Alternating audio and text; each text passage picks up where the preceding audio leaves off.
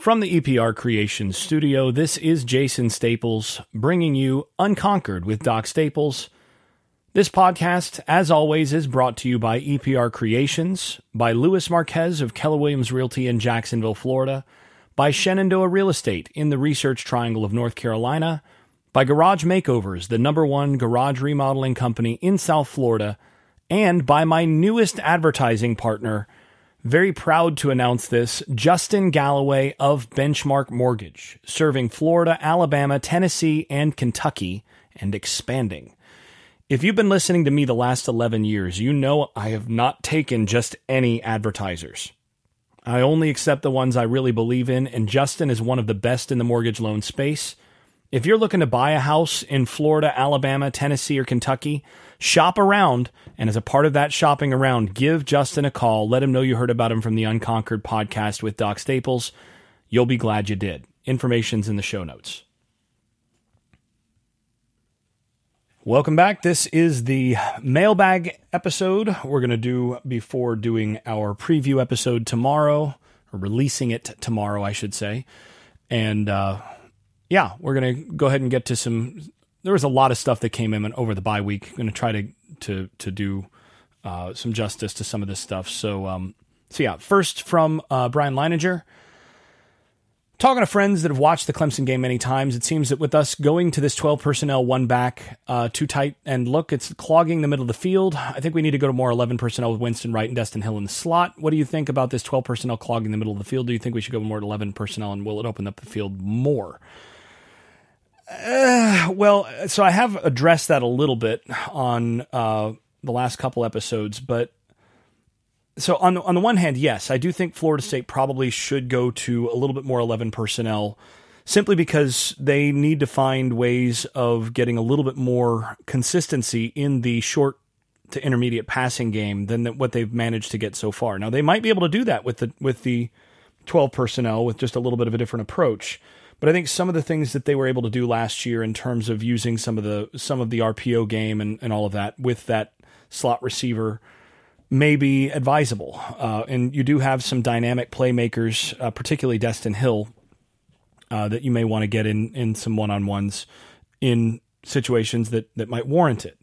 On the flip side, though, I mean, you can do 11 type personnel looks with Jaheim Bell outside, and it's not a whole lot different because of how dynamic an athlete he is. So it's a little tricky um, because you could you could go you could stick with 12 personnel and still go with you know four wide looks.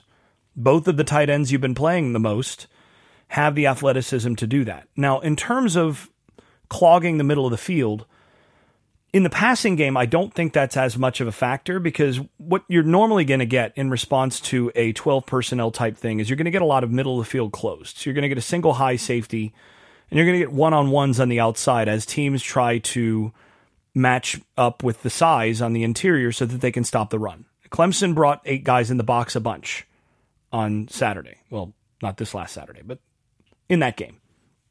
And that's kind of what you want him to do because if you can get eight guys in the box and you get one on ones with Johnny and Keon, you feel really good about those guys winning those matchups more often than not. It just means that John, that that those guys are going to have to actually create the separation that you expect them to, and and and Travis is going to have to make the throw, make an accurate throw in those contexts. And I do think they may need to be a little bit more varied in terms of some of the stuff that they do out of that instead of just defaulting to a vertical, which then turns into a back shoulder or, you know, a jump ball type thing as often as not. You know, maybe a few more skinny posts, uh, you know, things like that that give you the chance to take advantage of of some of the coverage looks that you're going to get with one on ones there. Uh, and and again, doing some more glance route type stuff with some RPOs where you're you're asking those safeties and those backers who are coming up in that eight man look to step down against the run and then you hit it behind him. Problem is if you haven't been able to block it well enough or, you know, read your blocks well enough to run it effectively, then they may line up in that eight man, but they're not triggering quite as quickly because they don't they don't believe you're going to run it on them quite as well. So a lot of this is all put together. But the the place where it does clog the middle a little more is just in terms of the running game. When you are going with two extra guys in the box. You're, you know, say two H backs or one on on inline tight end and one H back. You're bringing two more guys into the box usually, sometimes three more that the defense will will bring down to match that, which means you've got more complexity and more guys to handle in the in, in terms of the uh, run blocking stuff than you would have otherwise. So if you feel so it, it's actually less the running game that that or it's less the passing game that would have me thinking about going to more spread type formations than it would be the struggles in the running game that would have me thinking about that. So is it possible that by going to more 11 personnel and spreading the field a little bit more, you're going to get a little bit lighter box it looks, and you're going to be able to sort that out a little bit better up front, and you're going to have friendlier looks against the run, so that you can get your running game going.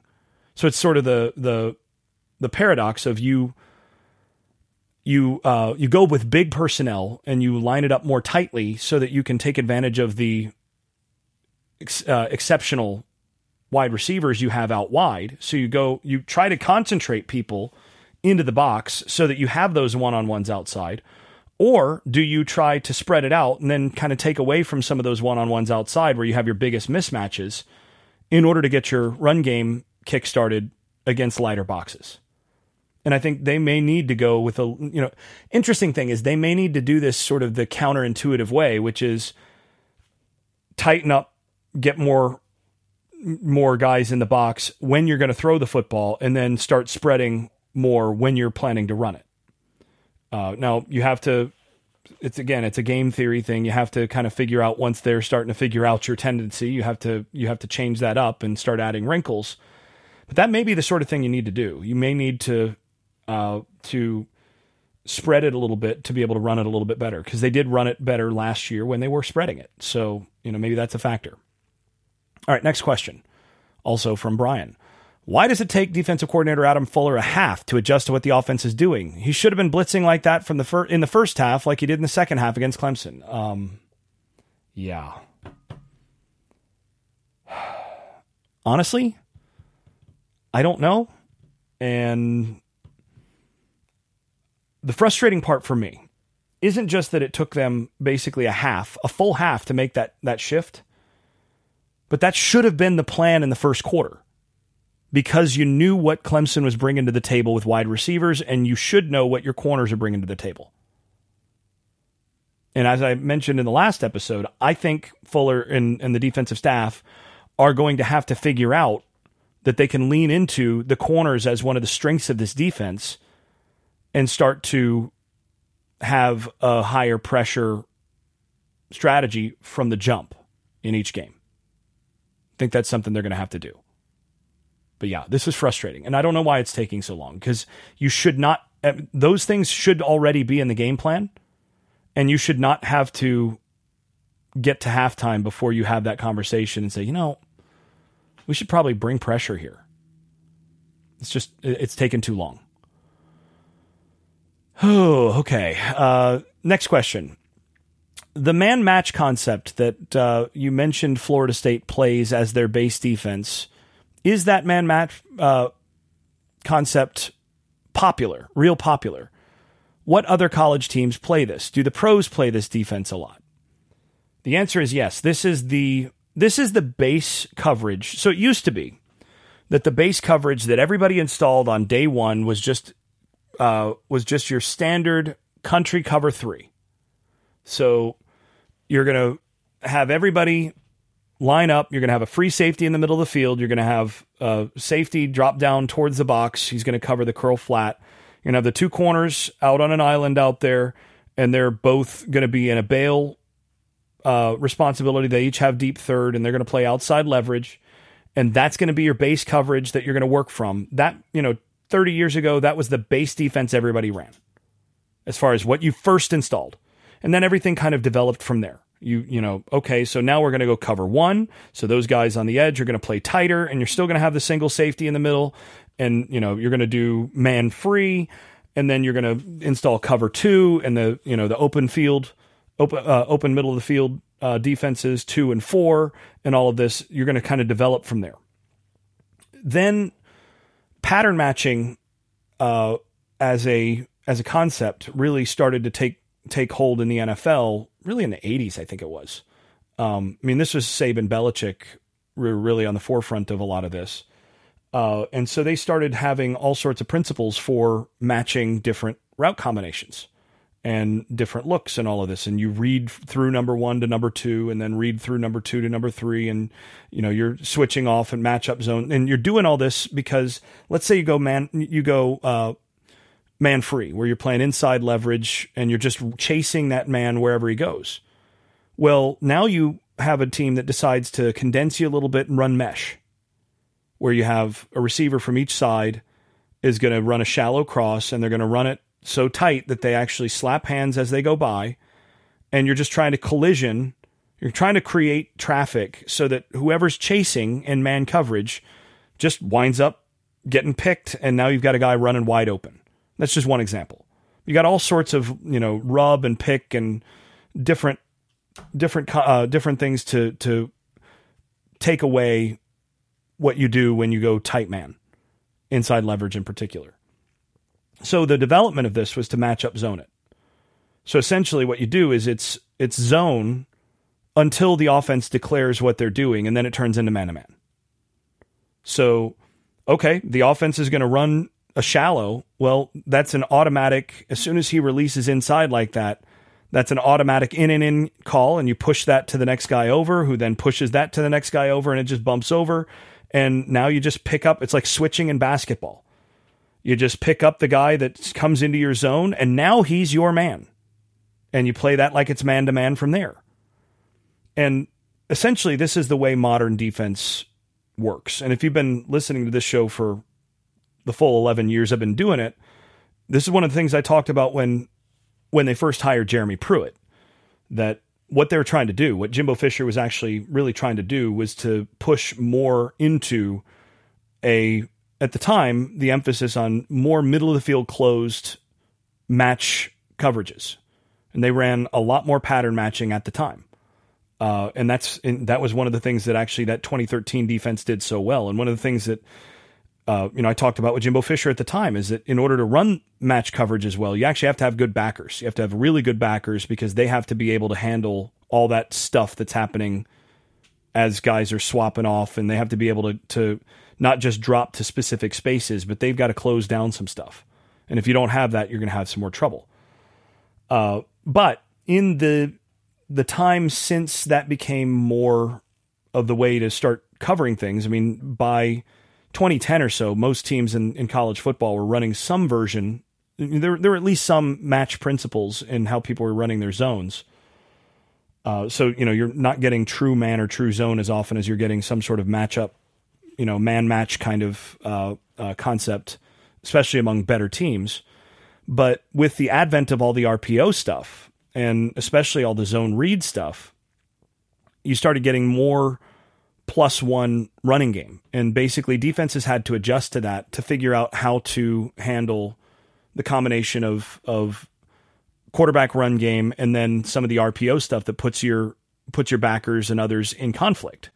So if you're going to have if you're going to match coverage and your your coverage player for this particular match is resp- also responsible for a run fit, it gets real hard when you're doing that and they're RPOing you. So they're going to just make that guy wrong all the time. So, and that got especially hard when teams are playing more and more middle of the field closed, you know, single high match stuff. So one of the answers to that was to run what's called cover seven, which is match quarters. Uh, so cover four is traditionally that's just a, a, more, you know, that's true quarters where you're kind of just playing deep over the top. Match quarters is quarters with all of the the various read and match and uh, man principles baked into it. And depending on how the offense lines up, you might have five different techniques between the corner and the safety on one side, and then another seven different techniques that and checks that might be happening on the other side. So this side is a match match concept. This side is a read concept. Over here they're doing mix. Over here there's any number of things that that that you can do in terms of iterating off of it. And because it's a, a middle of the field open at the snap concept, it's super flexible. You can you can start in that look. One of the reasons the defensive coordinators like it so much is you can start in that look, and if they want to run the football to the right side, then you can have one the safety on that side be the force safety, be be a secondary run support, as though he were playing in the box to start with, since he's starting usually at about nine yards, eight yards on on on quarters. So he can actually come down and essentially be a plus one in the box. But if they run to the other side, the other safety becomes the plus one. Or sometimes you have the backside safety be the plus one. You know, you can you can do this in all sorts of different ways, and that makes it very popular because no matter what the offense does, you've got a variety of different checks and and different match schemes that are going to be able to to work and respond to that quickly, and players learn this and can play fast. And then the other thing is because you're starting in cover seven base, it's also something that you can easily rotate out of. So you're cover seven base, and all of a sudden, because you're starting with the safety a little closer to the line of scrimmage on both sides, you can bl- you can blitz that safety. That safety can step up and become a sky safety or a uh, uh, curl flat type player, and you can have the other safety just drop to the middle of the field, and all of a sudden you're rotating to a totally different coverage from the same pre snap look.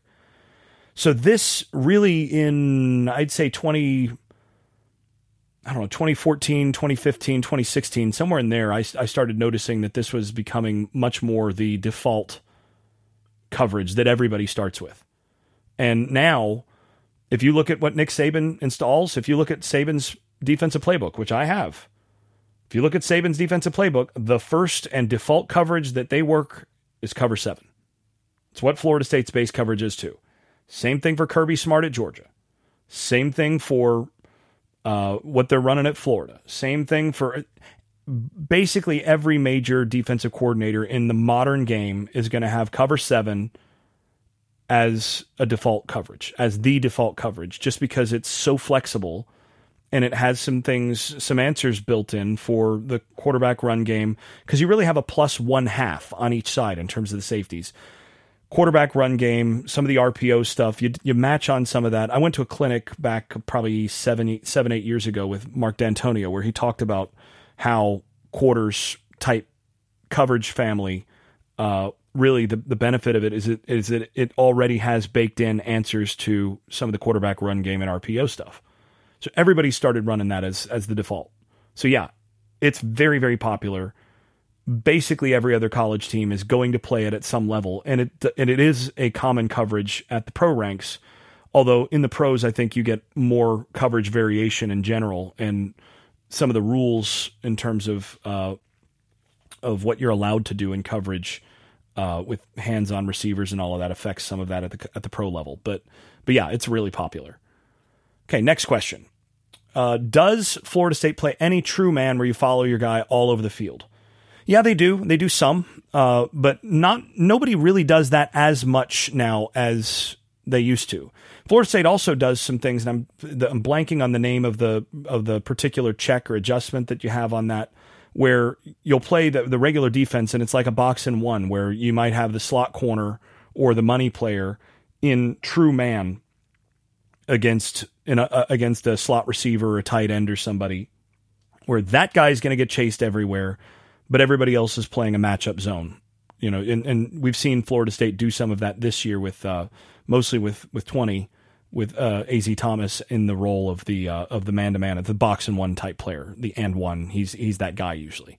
So yeah, they do do that. They do do that some. But the thing is, if you do that a whole lot, you make yourself very vulnerable to a lot of the rubs and and uh, and different things that so many offenses just have as you know default answers for that. You play that too much and you play it predictably, and you're going to get rub routes all the time on you, which is why I'm a firm believer in match concepts. At least, even even if you're playing true man, I'm a firm believer in match concepts in terms of doing you know true banjo type stuff.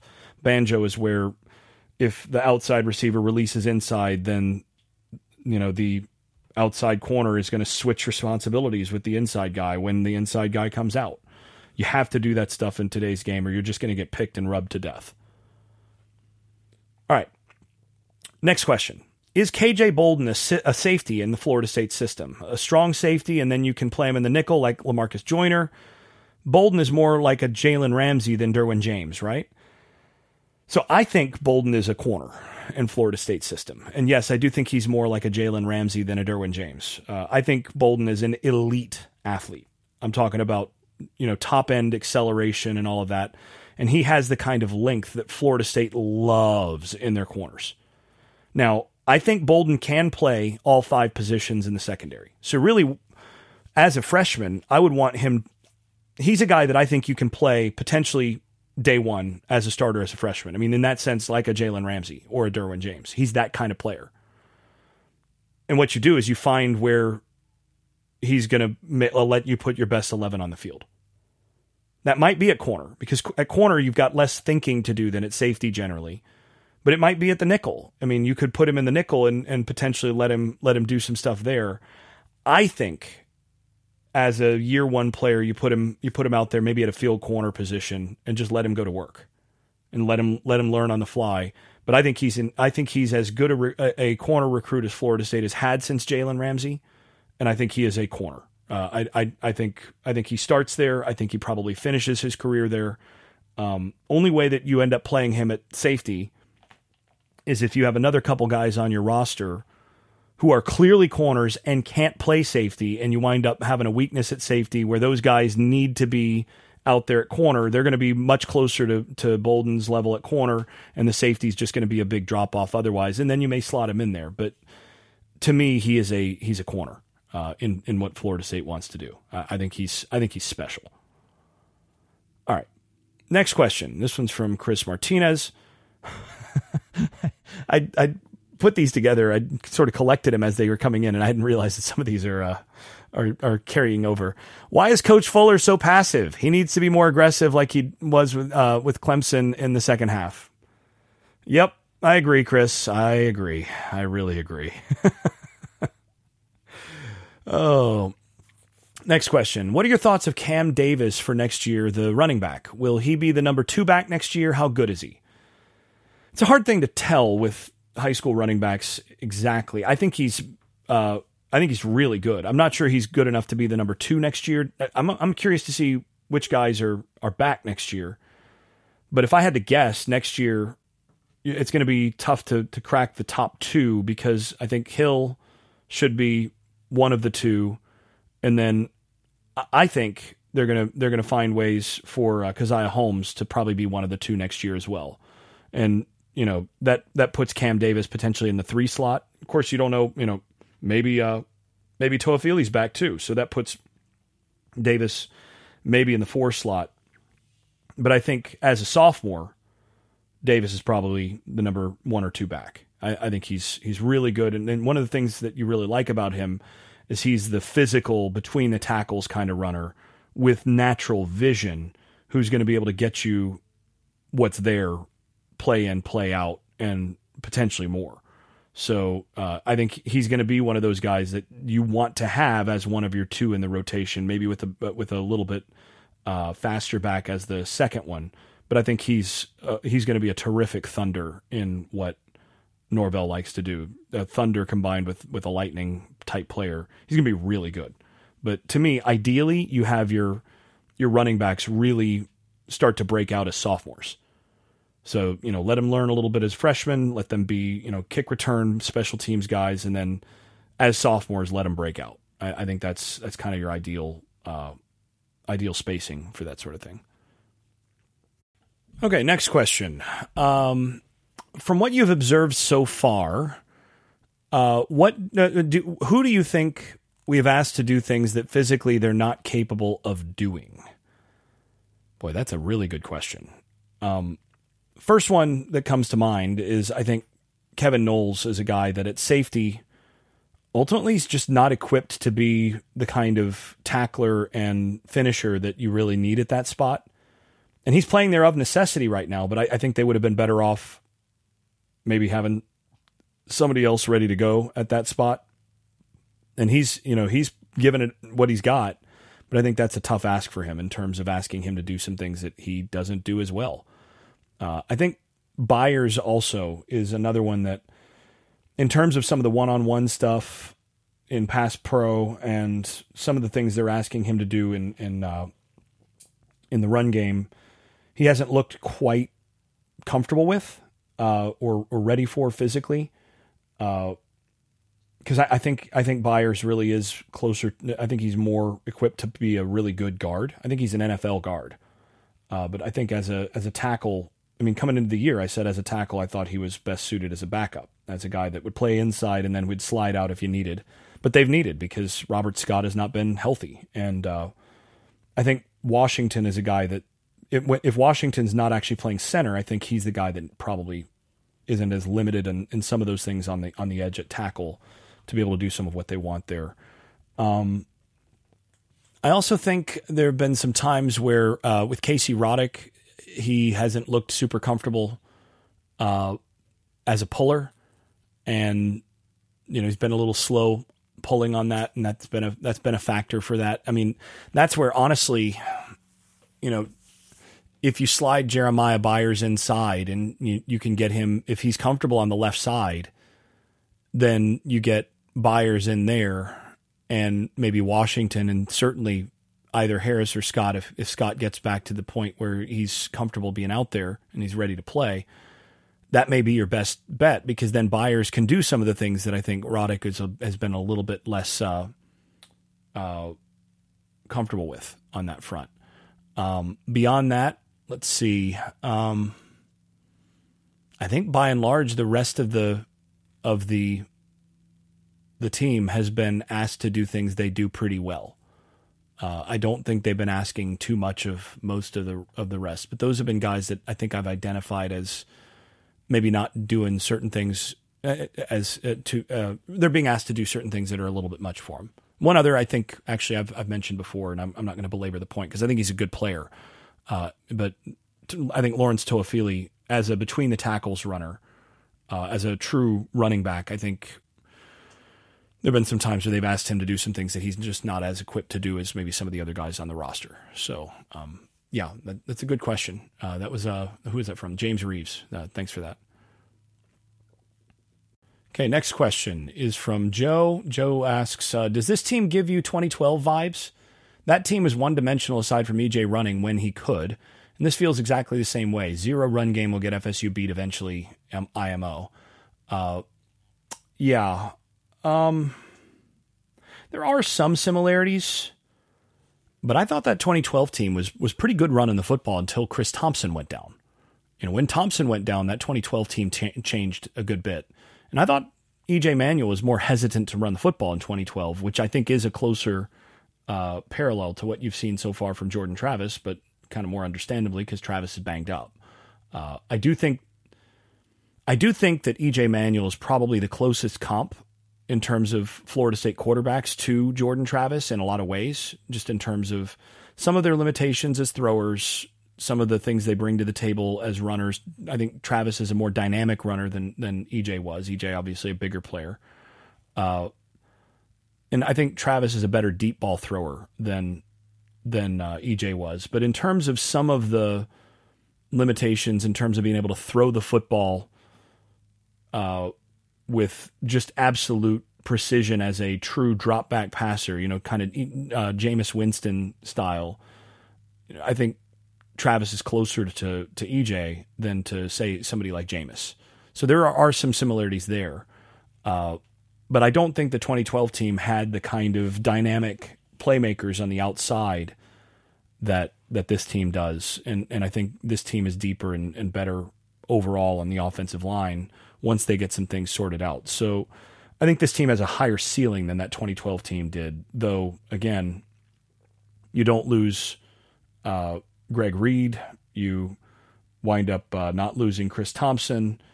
EJ doesn't uh, get banged up against against Florida, and that's that team, you know, goes a lot further than they did. So, yeah, I mean, I think there's some potential comps. Uh, certainly, the defensive, some of the the frustrations on defense for some of the uh, seeming passivity.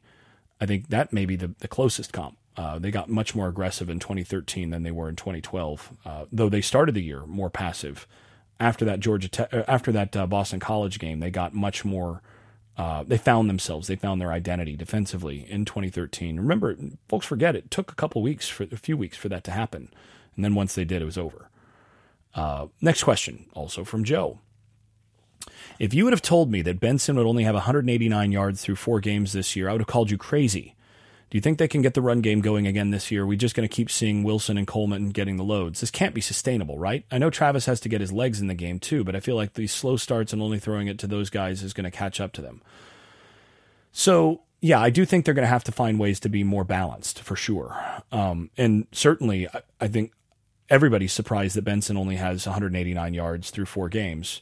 Though I might be among the least surprised people in the country on that, or at least among the Florida State uh, intelligentsia, if I'm if I may label myself part of that. Uh, and that's because, if you remember, in my season preview, I expressed some concern about Benson as a big game runner against against defenses that can get into run run lanes a little bit better. I think he's one of those guys who, if there's an obvious seam or an obvious hole there, he's going to make the ma- he's going to make the most of it. He's a highlight yards runner, but from what I've seen of him the last couple years, he's not quite as good of a big game, tough yardage runner uh, as you know as some of the other backs, as for example uh, Treshaun Ward was. Now, I do think Benson has been a better. I think he's made some improvements in that area this year. I think he's actually a good bit better in this area than he was last year, but there's been less available to him on that stuff than there was last year. So it's just sort of exacerbated. But he's still not elite or he's still not excellent in that area. He's still still working on it, still still learning to play the position in large measure. Uh, so that's not that surprising. But maybe the most surprising thing is that he's not only does he only have 189 yards, the the whole run offense has been, you know, that that matches basically the output of the whole run offense proportionally. And despite that, they're still 4 0. That's the surprise. The surprise is they've not been able to run the football anywhere close to expectation as a whole and are still 4 0. Now, is that sustainable? I don't know. I mean, against your schedule, against the regular season schedule, it might be. I think you're going to need to be able to run it, run it better, or at least present a more of a run threat against Miami. And I think ideally you're going to need it against Duke. But in my view, the the remainder of the schedule really about Miami. I think Miami's the best team left on the schedule, and Miami might be one of the top two teams on this schedule overall. I'm not sure Miami's not better than LSU. And I think they're right in the, right in the same area as, as Clemson, at least what I've seen of them so far. And you, you, you all know that is not something that I say lightly. I mean, for an FCS team, Miami's really played well this year. And they do have some talent on that roster. And they're really good on both sides of the line of scrimmage. They're going to challenge you in they're going to challenge your defensive line and they're going to challenge your offensive line. They're much better in those areas. And they do have a quarterback that can hurt you. So that's a dangerous team. And I, I think Miami actually might be if I were if I were grading out the teams Florida State on Florida State's schedule, including the ones they've already beaten, I'm not sure Miami's not the second best team on the schedule. And, you know, they're right in the same tier as the other two. So it might not be sustainable against Miami. Nevertheless, it might be because if if Keon and Johnny go off and actually do what they do, and Jordan has a decent, you know, decent day throwing, it may not matter. And against a team like Miami that's going to challenge you as much up front, maybe you come out and you come out and do more spread stuff and just chuck the ball, you know, 30, 40, 50 or 40 or 50 times. And I think you could line up and potentially throw it 50 times and beat Miami. Now, I'm not sure you can you know, do what you I don't think you can do what you've been doing. You can't I don't think you can beat Miami trying to be balanced and failing to run the football and then winding up in second and third and long and then trying to bail out by going to those guys on the outside. I don't think you can win doing that. That's not sustainable. But I do think you could potentially beat Miami as a one dimensional passing team with Keon and Johnny going going off. I do think that's possible. And then, you know, the remainder, I think Duke's the next best team on the schedule. And, you know, then you get to Florida and you know, there there there are some other teams that can challenge you. You know, Syracuse is, is better than I thought they'd be. They're going to challenge you. There's some teams on this schedule that can hurt you, but I do think uh, I do think that's a, a situation where it's more sustainable than you might think. But it's still not something you want to have, and it's not going to be sustainable if you get to the playoff or you know ACC championship game. Okay, this one's from Jonathan. The fact that Florida State's 4 0 with the country's best resume to date, despite the, Sparta- the starters playing at grade C to B level games, except for one half, can best be explained by blank. And then he gives a fill, he gives a fill in the blank here with some multiple choice culture, player belief, talent, high ceiling, coaching, messaging. That's an interesting question. Um, so, yeah, I, I think I think a big part of it is culture, and that does come back to a combination of coaching and belief. So culture and player belief, I think, are really sort of one answer. It's the same thing. Player belief is a part of what makes culture good. But I think if I had to boil it down to one thing, or if I had to boil it down to two things, it would be a combination of quality culture so that the team actually believes and even when they're not playing well they they believe that they're going to win. And they know not only not only do they believe that they can win but they believe that they're going to win and play with confidence. And then the other is there is some high level elite game breaking talent on this team and when you have game breakers and game wreckers who change the scoreboard or prevent the game, the scoreboard from being changed by just making those splash plays, that's what saves you in those contexts. And this is why I've said for a couple few years now, you can have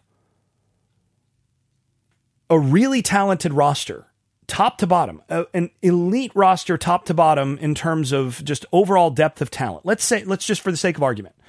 You could have a team that has a 100% blue chip ratio that is actually at a disadvantage against a team that has, say, a 30 or 40% blue chip ratio with a couple, with, with let's say, a handful of true difference makers. If you're if you're a team with a lot of blue chip depth that of really good players, but without game breakers, without difference makers, you're going to wind up having problems when you play against a team that has those difference makers.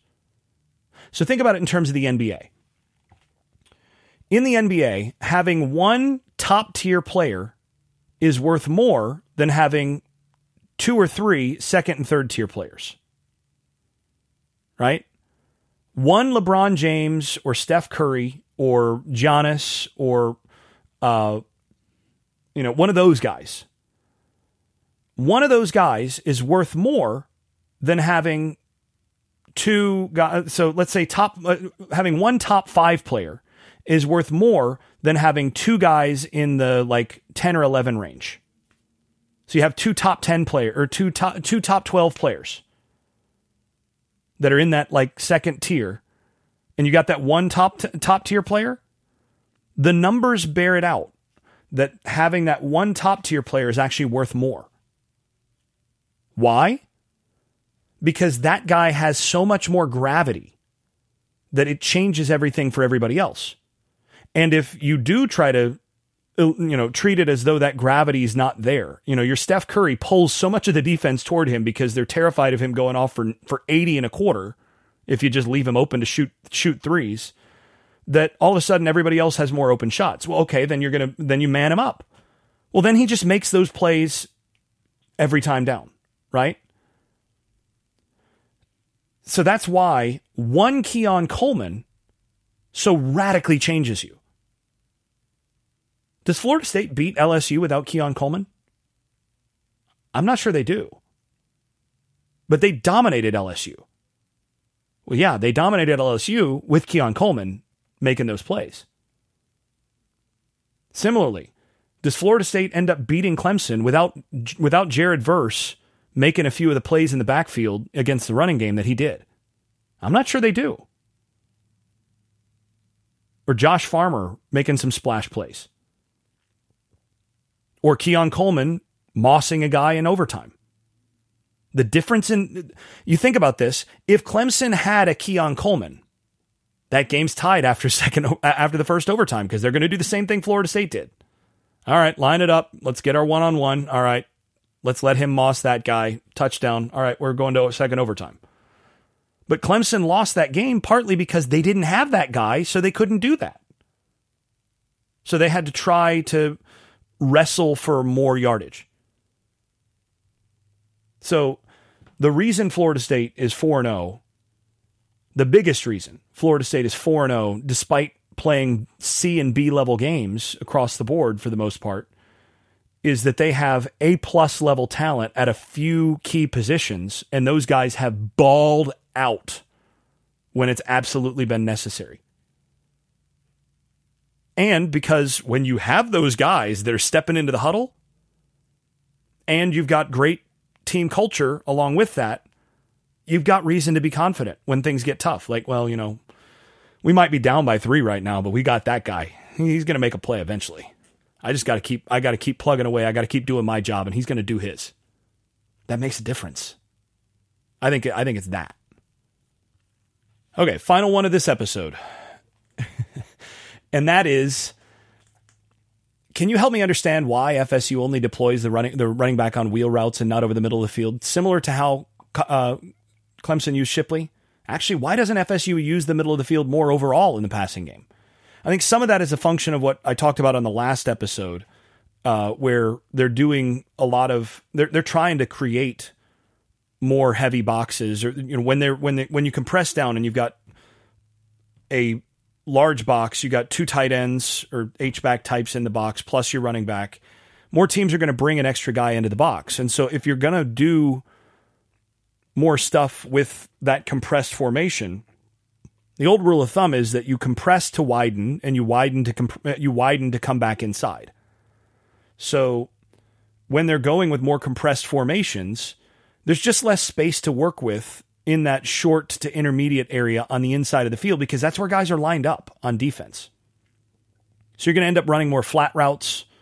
You're going to end up running, you know, more uh, out, you know, quick outs and and sail kind type concepts from the from the uh, tight end H back types. You're going to be doing more of that stuff out of those formations. I mean, the same type of stuff. This is old school like I formation stuff. They're just doing it out of out of shotgun. And you know, out of the old I formation, you didn't do a whole lot of throwing over the middle of the field. And if you did, you're you're in position where you're potentially going to turn the ball over because you're throwing it into a crowd. But they're fine letting a crowd gather there because the more crowded it is in there, the less there's a crowd out with the guys that you're getting one on ones with. That's why they're doing it. Now, if you don't start having more consistency from that approach, then you start to have to spread it and do some other things just so that you can use that interior of the field and, and spread it around a little bit more. And I expect to see them do a little bit more of that. But I mean, I understand why they're doing it. You, you, you know, you feel like if you can pound it a little bit with the big personnel, and force people to match up one on one with those freaks outside? How many teams have the personnel to, to take both of those away? I mean, it's got to be less than five. Might not even be that many. Might be two or three. Might have just played one of the two or three. So, so yeah, that's that's why. All right, I think that's enough mailbag for today. We'll go ahead and wrap there. If you've been enjoying this podcast, please leave a five star rating over at Apple Podcasts and wherever else you listen to podcasts. Post and repost episodes on social media and tell a friend. And if you haven't left a review in a while, do it again. It really does help the visibility of the podcast. Before we go, I'd also like to thank my advertising partners once more. That's EPR Creations, Luis Marquez of Keller Williams Realty in Jacksonville, Florida, Shenandoah Real Estate, in the Research Triangle of North Carolina, Garage Makeovers, the number one garage remodeling company in South Florida, and Justin Galloway of Benchmark Mortgage, serving Florida, Alabama, Tennessee, and Kentucky. You can also stop by the Unconquered shop at unconqueredpodcast.com where you can buy stickers, pins, magnets, t shirts, and other swag. And thanks also to all those supporters over at Patreon where I post video analysis and field questions for the podcast. I am especially grateful to those above the dynasty level. That is Andrew Garrett, Brian Leininger, Neil Cook, Casey Kidd, Chris Chartrand, Dave Blair, Hector Cartagena, Jack Horton, Jimmy Van, Jonathan Kennedy, Keith Cheney, Lee Caswell, Tyler Kashishke, Vince Calandra, and Bert Bertoldi. You all are far more generous than I deserve. I'm really grateful. Thanks to you all. This has been Unconquered with Doc Staples. I'm your host, Jason Staples. Thanks for listening and thanks for your support. I made this.